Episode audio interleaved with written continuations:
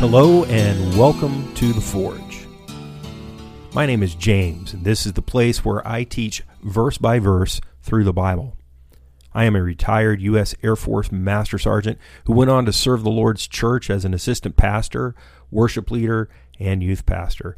During my time in these roles, I finished seminary and I hold a Master of Arts in Biblical Studies and a Master of Divinity. I've been involved in ministry in some form for over 25 years, and it is my hope that this podcast will be a blessing to you as I teach from God's Word, the Bible. Forge exists to serve those whom the Holy Spirit is calling into a relationship with God through His Son, Jesus Christ. And this is done through biblical teaching so that individuals understand God's forgiveness, live in its reality, and overcome the wounds caused by bondage to sin. I will always hold to the truth found in Scriptures, and a summary of my doctrinal statement is worded perfectly in the five solas of the Reformation. I believe Christians experience gratefulness and renewed purpose as they are encouraged by the words of life which spring from the Bible. I pray that this podcast plays a role in God's ongoing work in your life. Don't forget to look in the show notes for links to the podcast website where you can leave a donation or leave a voice message with questions. I will be collecting questions for a future Q&A podcast. Also, please leave a review on whatever platform you are using. That and telling others about this podcast are the two biggest things you can do for me. Now grab your Bible and get ready for a verse by verse study. May God bless the reading and the hearing of His Word.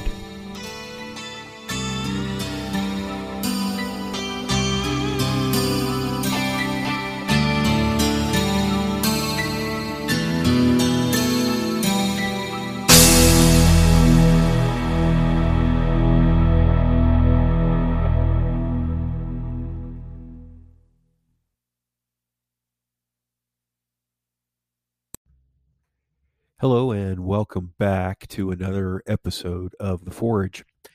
I am so glad you're taking the time to listen. Before I get started this time, I'd like to take a moment for some clarification.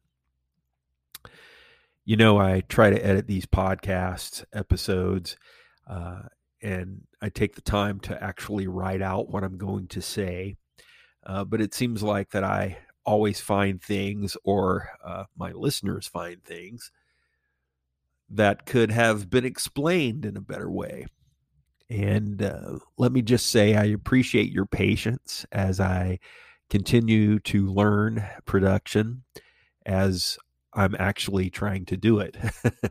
but that said, I want to address something that I mentioned in the last episode about the water being around 30 feet deep during Noah's flood a better way to explain that particular thing would have been to say it this way, I hope. I'm going to try to make it better.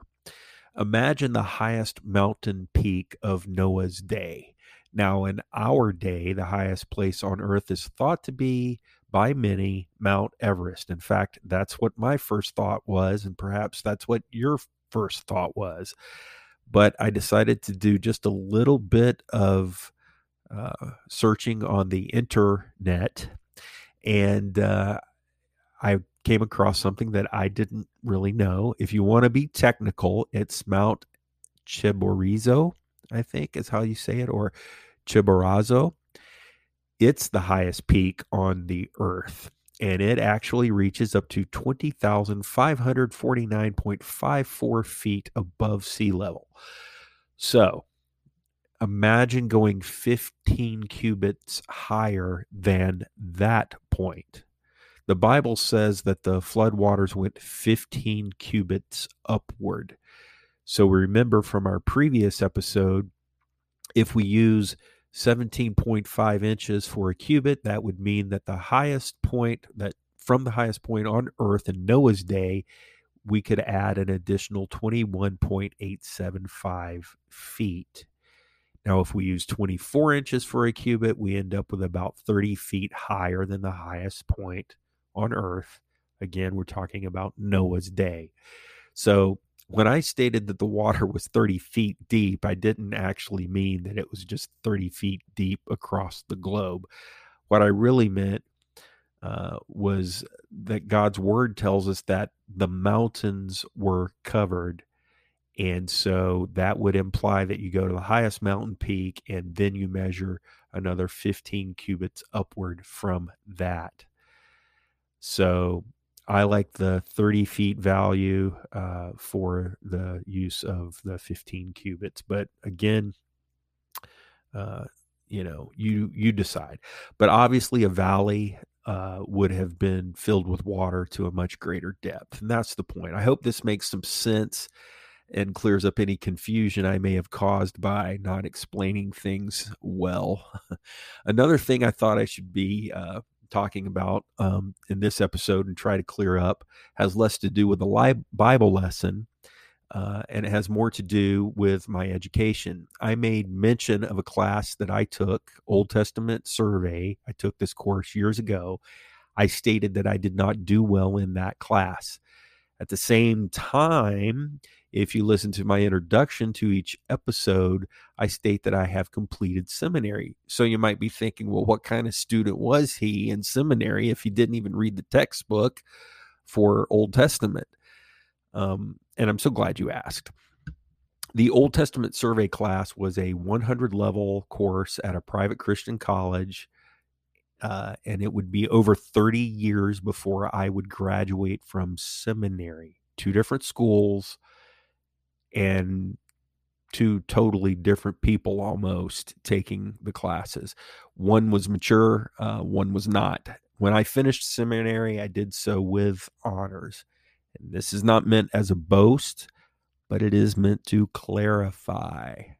So feel free to let me know if you don't understand something that I've stated. Let me know if you have questions, really, over any Bible subject. I'm in the process of collecting questions for a future episode of question and answers. Now, without any more delay, let's read Genesis chapter 8, and we're going to attempt to cover chapter 9 as well in a single podcast.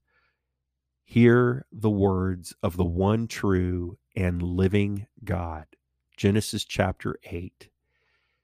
Then God remembered Noah and every living thing and all the animals that were with him in the ark.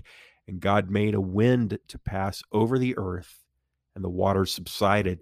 The fountains of the deep and the windows of heaven were also stopped, and the rain from heaven was restrained, and the waters receded continually from the earth.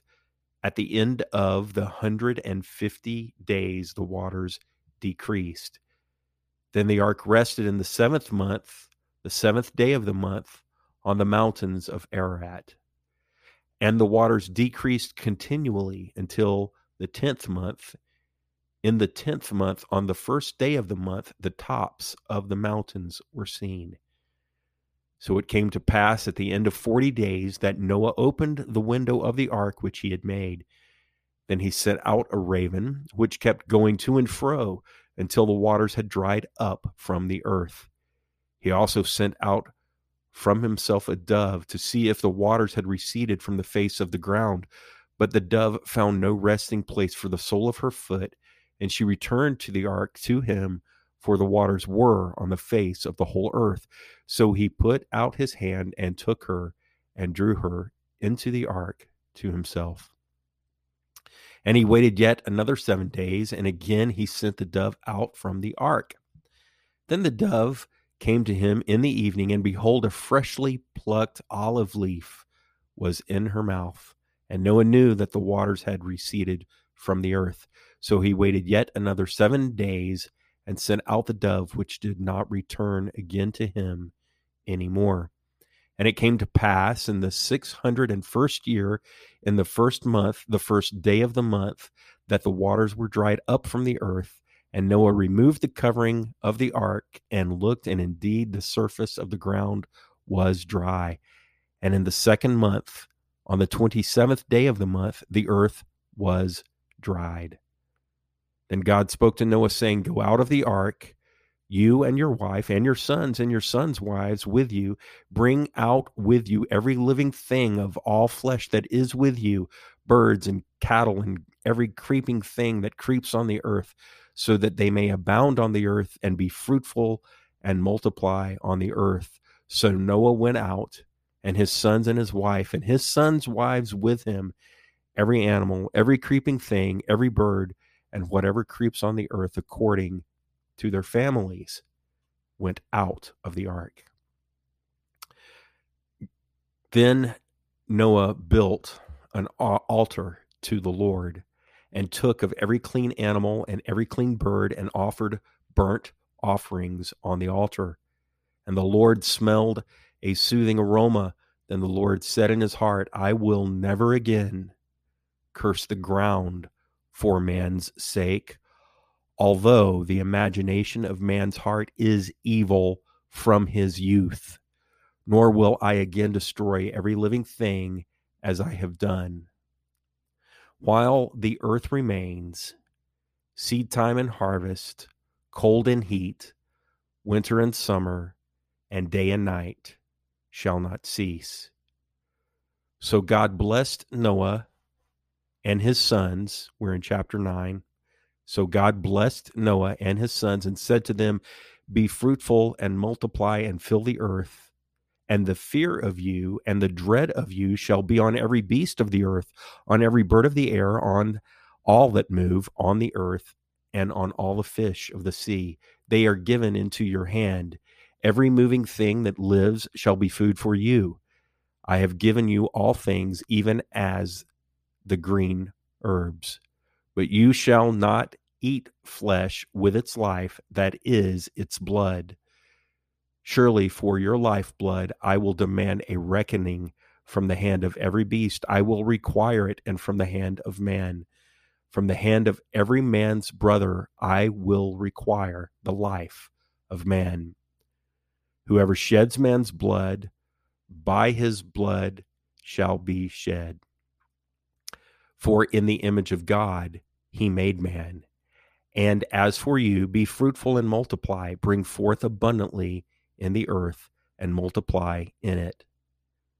Then God spoke to Noah and to his sons with him, saying, And as for me, behold, I establish my covenant with you and with your descendants after you, and with every living creature that is with you, the birds, the cattle, and the and every beast of the earth with you, for all that go out of the ark, every beast of the earth. Thus I establish my covenant with you Never again shall all flesh be cut off by the waters of the flood. Never again shall there be a flood to destroy the earth. And God said, This is the sign of the covenant which I make between me and you and every living creature that is with you for perpetual generations. I set my rainbow in the cloud, and it shall be for the sign of the covenant between me and the earth. It shall be when I bring a cloud over the earth that the rainbow shall be seen in the cloud, and I will remember my covenant, which is between me and you and every living creature of all flesh. The waters shall never again become a flood to destroy all flesh. The rainbow shall be in the cloud, and I will look on it to remember the everlasting covenant between God and every living creature of all flesh that is on the earth. And God said to Noah, This is the sign of the covenant which I have established between me and all flesh that is on the earth. Now the sons of Noah who went out of the ark were Shem, Ham, and Japheth. And Ham was the father of Canaan. These three were the sons of Noah, and from these the whole earth was populated. And Noah began to be a farmer, and he planted a vineyard. Then he drank of the wine and was drunk, and became uncovered in his tent. And Ham, the father of Canaan, saw the nakedness of his father and told his two brothers outside. But Shem and Japheth took a garment laid it on both their shoulders, and went backward and covered the nakedness of their father. Their faces were turned away, and they did not see their father's nakedness. So Noah awoke from his wine and knew what his younger son had done to him. Then he said, Cursed be Canaan, a servant of servants, he shall be to his brethren. And he said, Blessed be the Lord, the God of Shem, and may Canaan be his servant. May God enlarge Japheth, and may he dwell in the tents of Shem and may Canaan be his servant. And Noah lived after the flood 350 years. So the days of Noah were 950 years, and he died. May God bless the hearing of his word. So let's begin with chapter 8, verses 1 and 2. As I've said before, we use human words and thoughts in an attempt to communicate things about God. The Bible tells us that God remembered Noah. We should understand that God did not ever forget Noah. What kind of God would we have if he forgot things? Remember is a Hebrewism or Hebraism for began again to act on their behalf. God does not forget his people. Indeed, he acts on their behalf. Just remember that if you're his, it may take a while, but he will once again act on your behalf. I want to read a passage to you from Second Peter chapter 3. Uh, 2 Peter chapter 3 verses 1 through 7 Beloved, I now write to you this second epistle, in both of which I stir up your pure minds by way of reminder, that you may be mindful of the words which were spoken before by the holy prophets and the commandment of us, the apostles of the Lord and Savior, knowing this first, that scoffers will come in the last days, walking according to their own lusts, and saying, where is the promise of his coming? For since the fathers fell asleep, all things continue as they were from the beginning of creation. For this they willfully, willfully forget that by the word of God the heavens were of old, and the earth standing out of the water and in the water, by which the world that then existed perished, being flooded with water. But the heavens and the earth, which are now preserved by the same word, are reserved for fire until the day of judgment and perdition of ungodly men. Now, to be clear, this passage in Second Peter is talking about the promise of Christ's return, but there's a few things here that are worthy of note that are relevant to Noah's flood. And that's why I introduced this passage into the discussion. Specifically, verse 6 tells us the world that existed perished because it had been flooded with water. Again, this shows us how different parts of Scripture rely on other parts of Scripture. Peter, the one writing this epistle, believed in the flood of Noah, and he's using it here as an illustration. He states that he wants to remind his readers of the words of the prophets when mockers and scoffers come. He's talking about the skeptics of our day, too, just to be clear. He says they willfully forget that God created all things by the power of his word, is really what's going on here in this passage. Peter is pointing out that God judged the world and that God is currently holding the world together even now, just as he did pre flood. And Peter promises that the next judgment will be one of fire. Peter reminds us that God keeps his promises. And that's what I want us to draw out of this as well. So, dear Christian, if you're wondering if God has forgotten you, if you think that he's not going to keep his promise to you, if you're discouraged because it's been a while since you have seen him act on your behalf, remember as it says here in this passage if you read on in second peter god is not slack the word slack. He is not slack concerning his promises. In other words he doesn't forget he remembered noah and he will remember you dear christian.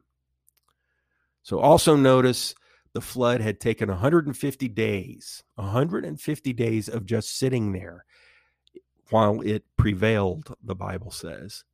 So, why was this necessary? Imagine dead animals buried in layers of sediments uh, or animals still floating on the surface of the water. Imagine that the entire world had been blown up with tremendous force and pressure. It would take some time for things to settle down to the bottom. I've often imagined a peaceful calm that began to settle after such a calamity. How quiet it must have been when the storm was over, outside the ark, that is, because I'm sure it was noisy inside the ark. And that leads us to verse 2. As we take a look at verse 2 and uh, as we continue on, there's three uh, specific actions taken by God here in verse 2. First, the fountains of the deep were stopped.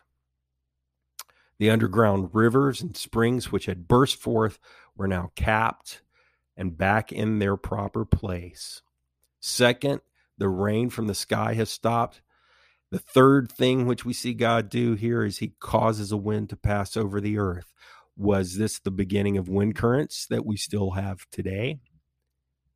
The pre flood world would not have had wind currents due to the massive water blanket above. This would have also made temperatures very stable, as I've said before, over the entire plant, planet. Tremendous pressure of water pressing downward on the earth would likely cause tons of earth to be moved upward. And that's what gives us today's mountain ridges. Imagine this great blanket of water falling out of the sky. There could have been great earthquakes, not mentioned here, as the earth opened up to take in great quantities of water. Could this be where the Great Lakes came from or the Grand Canyon? The evolutionary explanation for the Grand Canyon is that it took a little bit of water over a long period of time to create what we see today. Of course, they forget to tell you that the water would have had to have been flowing uphill. The biblical worldview says that it took a lot of water and a little bit of time to make the Grand Canyon. Again, this is one of those wonders of the world which I have had the privilege to see with my own eyes. I've stood there on the edge, and again, it's breathtaking. For the evolutionist, it's just a process of random chemicals and actions and no guidance and no purpose to the believer. In Jesus we stand and look at something like that and we see the glory of our God the power the magnitude of our God because we believe that the earth opened up to receive massive amounts of water. Post flood, the world would begin to experience extreme temperature variance depending on the region. And that's exactly what we have today. Today's polar ice caps were started since the great water barrier above was now brought down. And more harmful UV rays are allowed in. Before the flood, they were blocked out. You can do the math on your own. Uh, but from the start of the flood to the time the ark rested and Noah stepped out upon dry ground was 370 days. Some commentators have put it at 365 days. We know that some ancient cultures used a 360 day year. Uh, we gained, or we have gained, uh, 5.25 days somewhere along the way, according to these ancient calendars that used 360 days. there are many theories on how and why this happened. Why um, some cultures have a 360 day year, others have 365. The point here is that Noah and his family were in the ark for at least a year. Think of the provisions that they had to carry. Think about the sanitation that they had to plan for.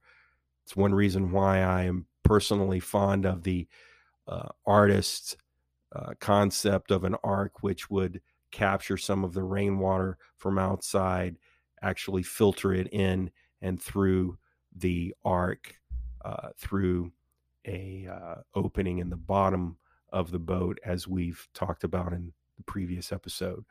Of course, this is all speculation, but it certainly is interesting when you think about what they had to plan for. I want to call your attention to verse 22 in chapter 8.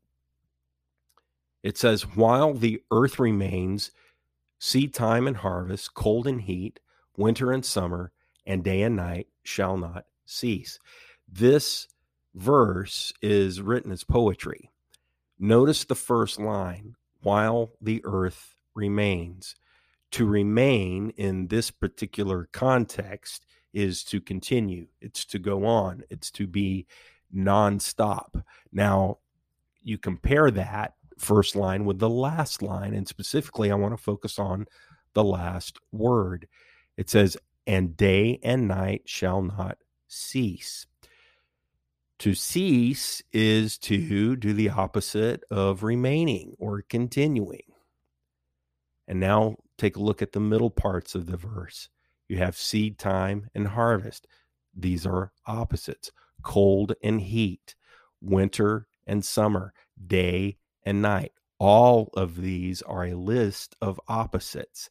It shows a cycle to things, an order, if you will, and it implies that there will come a time when things will not always be this way. Notice that it says, while the earth remains. Of course, this means that God has set these things in motion and he intends for it to remain this way, but only while the earth remains. It's interesting to examine these certain aspects of Hebrew poetry. So at this point, I want to look at a rather large section altogether. We're going to take from chapter 8, verse 15, all the way through chapter 9, verse 17. Noah builds an altar and he makes a burnt offering unto the Lord. I would think this would be the logical and correct thing to do. God has just saved me and my family for, from a complete and total destruction. Making an offering of thanksgiving to the Lord is the least that I could do. But here we find the Lord making a promise to Noah that he will never again destroy the earth by water. God does, however, point something out here. The imagination of man's heart is evil from his youth. This is another way of saying that the intentions of the human heart are evil from the time a human is born. Think about that. Anyone who has seen a little baby being born or been present around an infant, think about this little baby cannot do anything on their own, but they have arrived and they want to let everybody know they are in charge. Can't do a thing for themselves, but they are extremely self centered. We are born sinners. And the Bible tells us that the imagination, the intention, the desire, the will of man's heart is evil from his youth. And as we've already made note of, God has set up seasons. The earth had not been completely destroyed, but I believe it is now radically different. The oceans were much larger now. The firmament above was now down on the ground.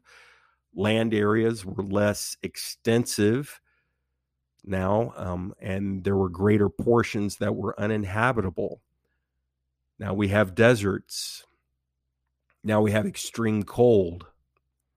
There would be no thermal vapor blanket. Thus, we would have strong temperature differentials throughout the world.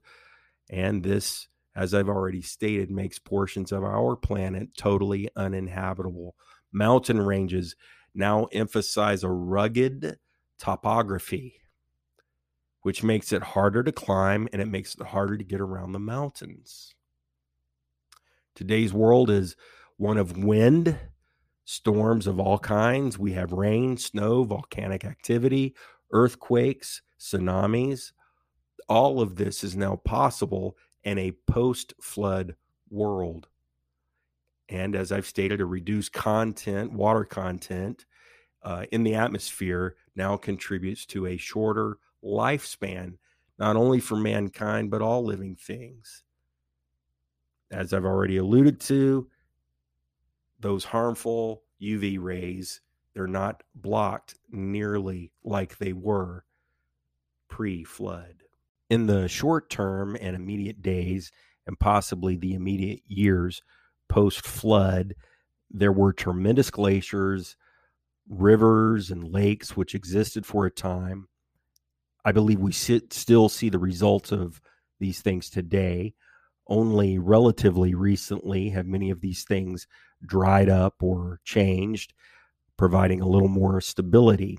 All of these factors, everything that I'm talking about when I talk about uh, the differences between a pre flood world and a post flood world, when you look at these differences, all these factors could have accounted for an ice age that would have happened in a world post flood in the short term. You may remember that I recommended a book, The Genesis Record, when we first began this study. Here's a quote from that book from Henry M. Morris. He says, Because of the tremendous physiographic and isostatic movements generated by the collapse of the subterranean caverns and the post flood uplifts, the crust of the earth was in a state of general instability, reflected in recurrent volcanic and seismic activity all over the world for many centuries, and continuing in some degree even to the present. I would also point out that once the flood was over, the land uh, needed time to gain back vegetation. Plants had to resurface and seeds had to germinate it's even possible that the Earth's rotation was sped up. It is possible that the reason the ancient calendars that I've made reference to were set at 360 days is because it's a fact that it was a 360 day year and it didn't have anything to do with lunar worship. It could be. I'm not saying that it was. I'm raising the possibility that it could have been the Earth would only need to speed up about 1.5% to account for the difference. What I'm driving at here in all of this discussion is that life is obviously not impossible for humans on the Earth today, but it is more difficult today than it was before the flood. I'd like to reread a portion of chapter 9, beginning at verse 12 chapter 9, verse 12. And God said, This is the sign of the covenant which I make between me and you and every living creature that is with you for perpetual generations. I set my rainbow in the cloud, and it shall be for a sign of the covenant between me and the earth. It shall be when I bring a cloud over the earth that the rainbow shall be seen in the cloud. And I will remember my covenant, which is between me and you and every living creature of all flesh. The waters shall never again become a flood to destroy all flesh. The rainbow shall be in the cloud, and I will look on it to remember the everlasting covenant between God and every living creature of all flesh that is on the earth. And God said to Noah, This is the sign of the covenant which I have established between me and all flesh that is on the earth. The rainbow is the sign of the covenant by God that he would not destroy the earth by water ever again. It is not the sign of diversity and inclusion. It is not the sign of sexual perver- perversion and confusion. Let me say that again. The rainbow is the sign of the covenant by God that he would not destroy the earth by water ever again. It is not the sign of diversity and inclusion. It is not the sign of sexual perversion and confusion. While the enemy has found a way to mock God's sign of the covenant, as Christians, we must never forget that no matter how it is mocked, no matter what the sinners of the world attempt to make it, God's covenant is made, initiated, and kept by Him. Scoffers will scoff. That's what they do. That's why they're called scoffers in the scriptures. But God does not change in terms of his holy character, nor does he change in his covenants. So let's examine God's everlasting covenant here a little bit more as well as other principles that are established in this section of scripture concerning a post flood world. This covenant was not only between God and man, but with all living things on the earth. It is not conditional and it does not depend on man doing something first. I want to say that again. It is not conditional and it does not depend upon man doing something first.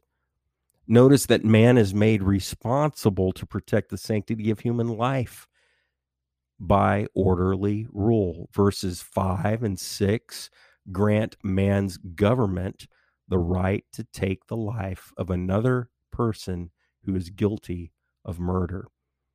God delegates this right and moral responsibility to the state and this is fundamental in understanding the laws of the United States and really Western culture on the whole, or at least what the laws and the culture were originally meant to be. We are based in verses just like this that we find here, chapter 9, verse 5 and 6.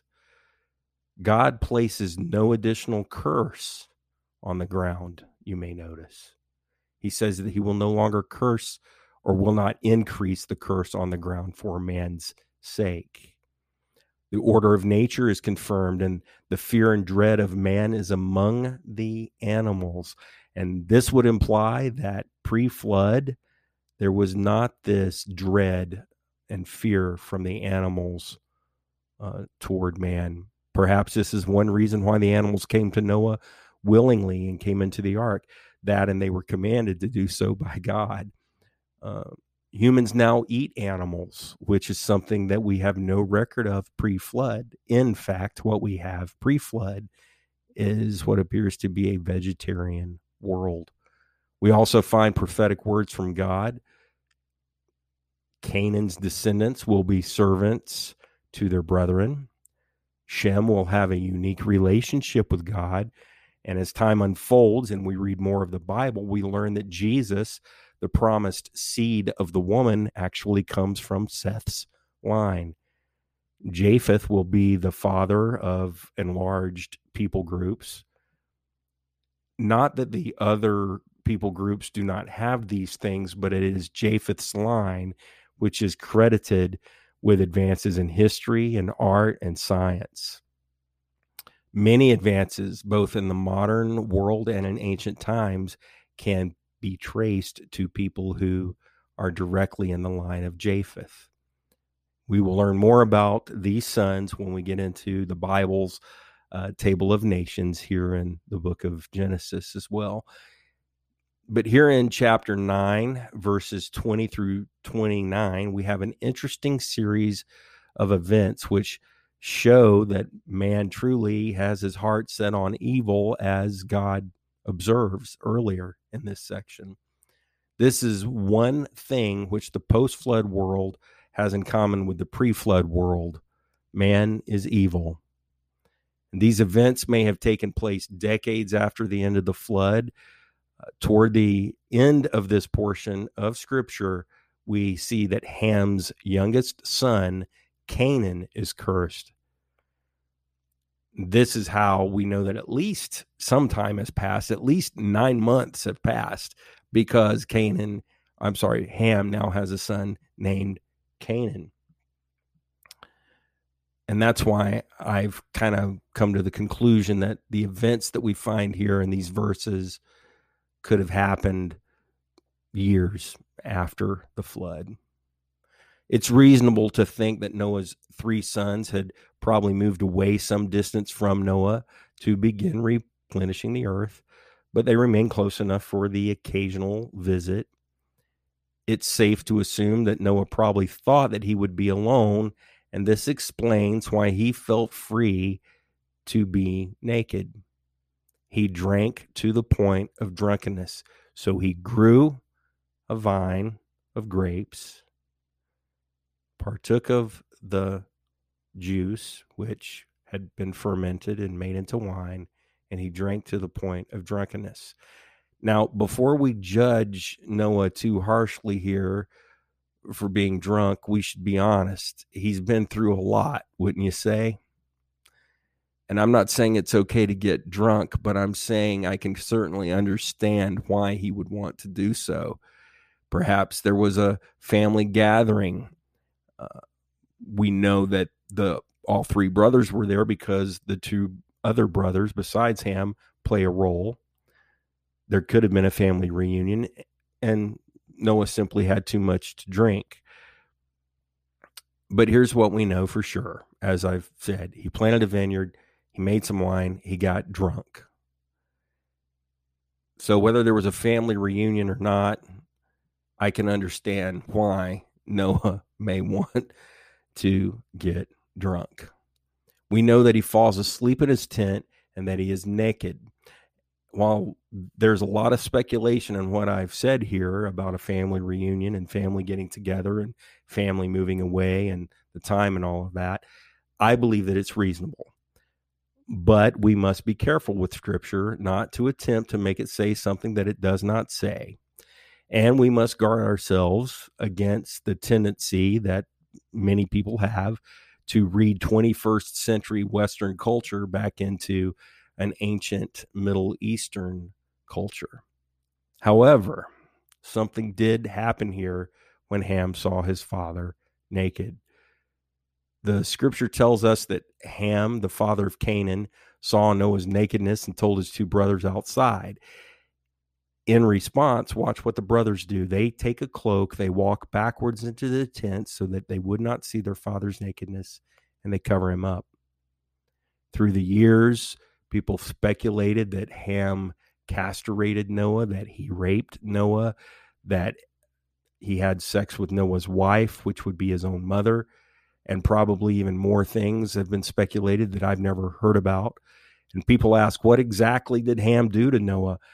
And the answer, I think, is directly in front of us. The truth of what happened that day is probably not nearly as dramatic as these speculations, but it is just as evil. It is highly likely that Ham delighted and even mocked his father's apparent weakness.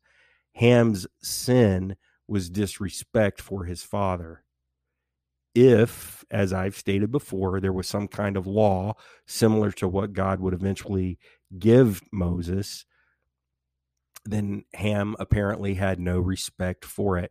He was disrespectful to Noah's moral code, and thus he was disrespectful of God. And although the book of Leviticus had not been written at this point in the human story, Ham violates Levitical law when he looks upon his close relatives' nakedness. He also breaks the commandment to honor your father and mother. Again, as we talked about in our study of James, sin, all sin, originates in the heart. So what we see here is that Ham's heart was not right.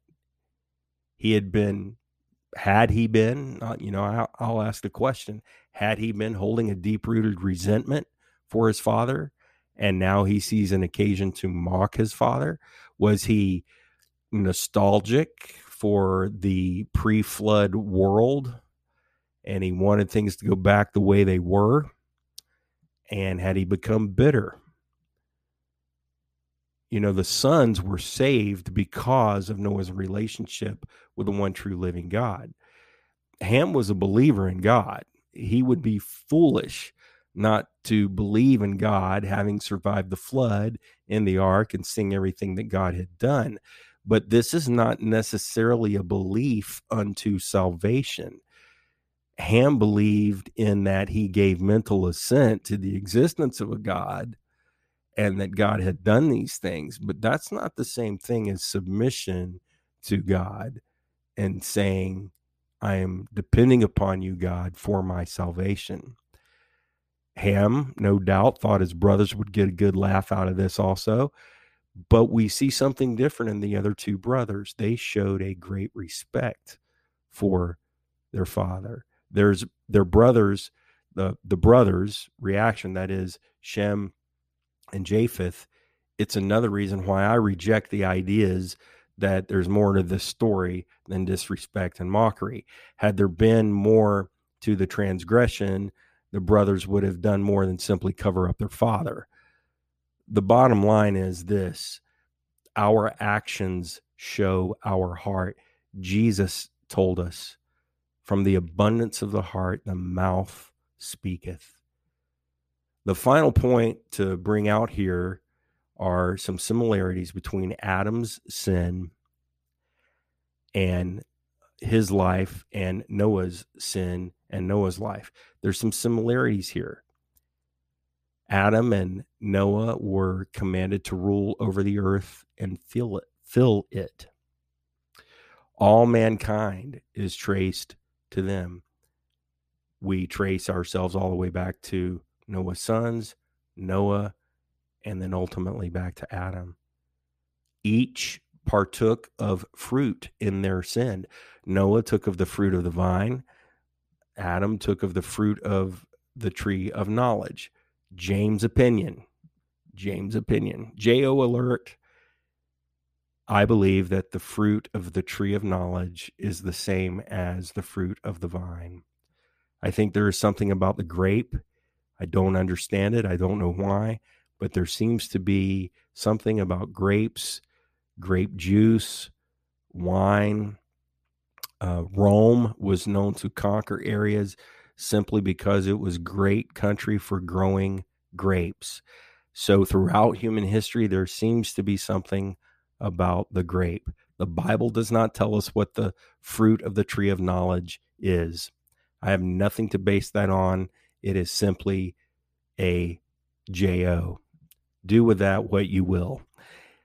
So we also see that each became naked or aware of their nakedness as a result of their sin.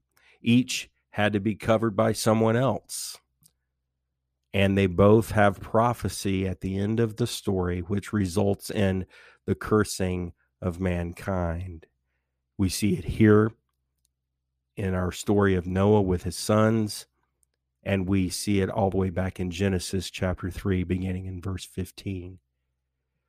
And with that, we will end our study of Genesis 8 and 9. May you find here in the story of Genesis the promises of God and the salvation of his people. May you meditate on these things and be encouraged as you continue to grow in him.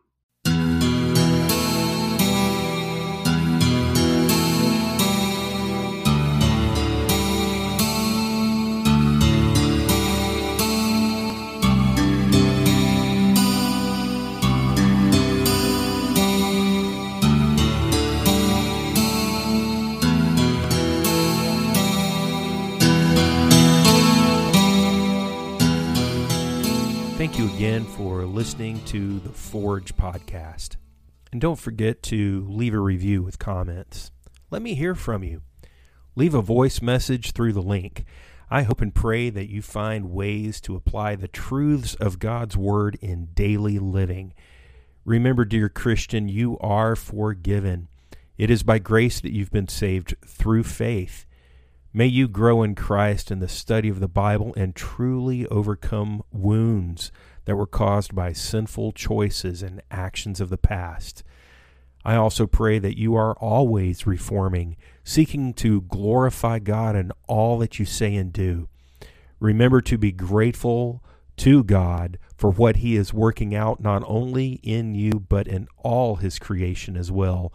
And lastly, be encouraged encouraged to serve God and others as you grow in Him.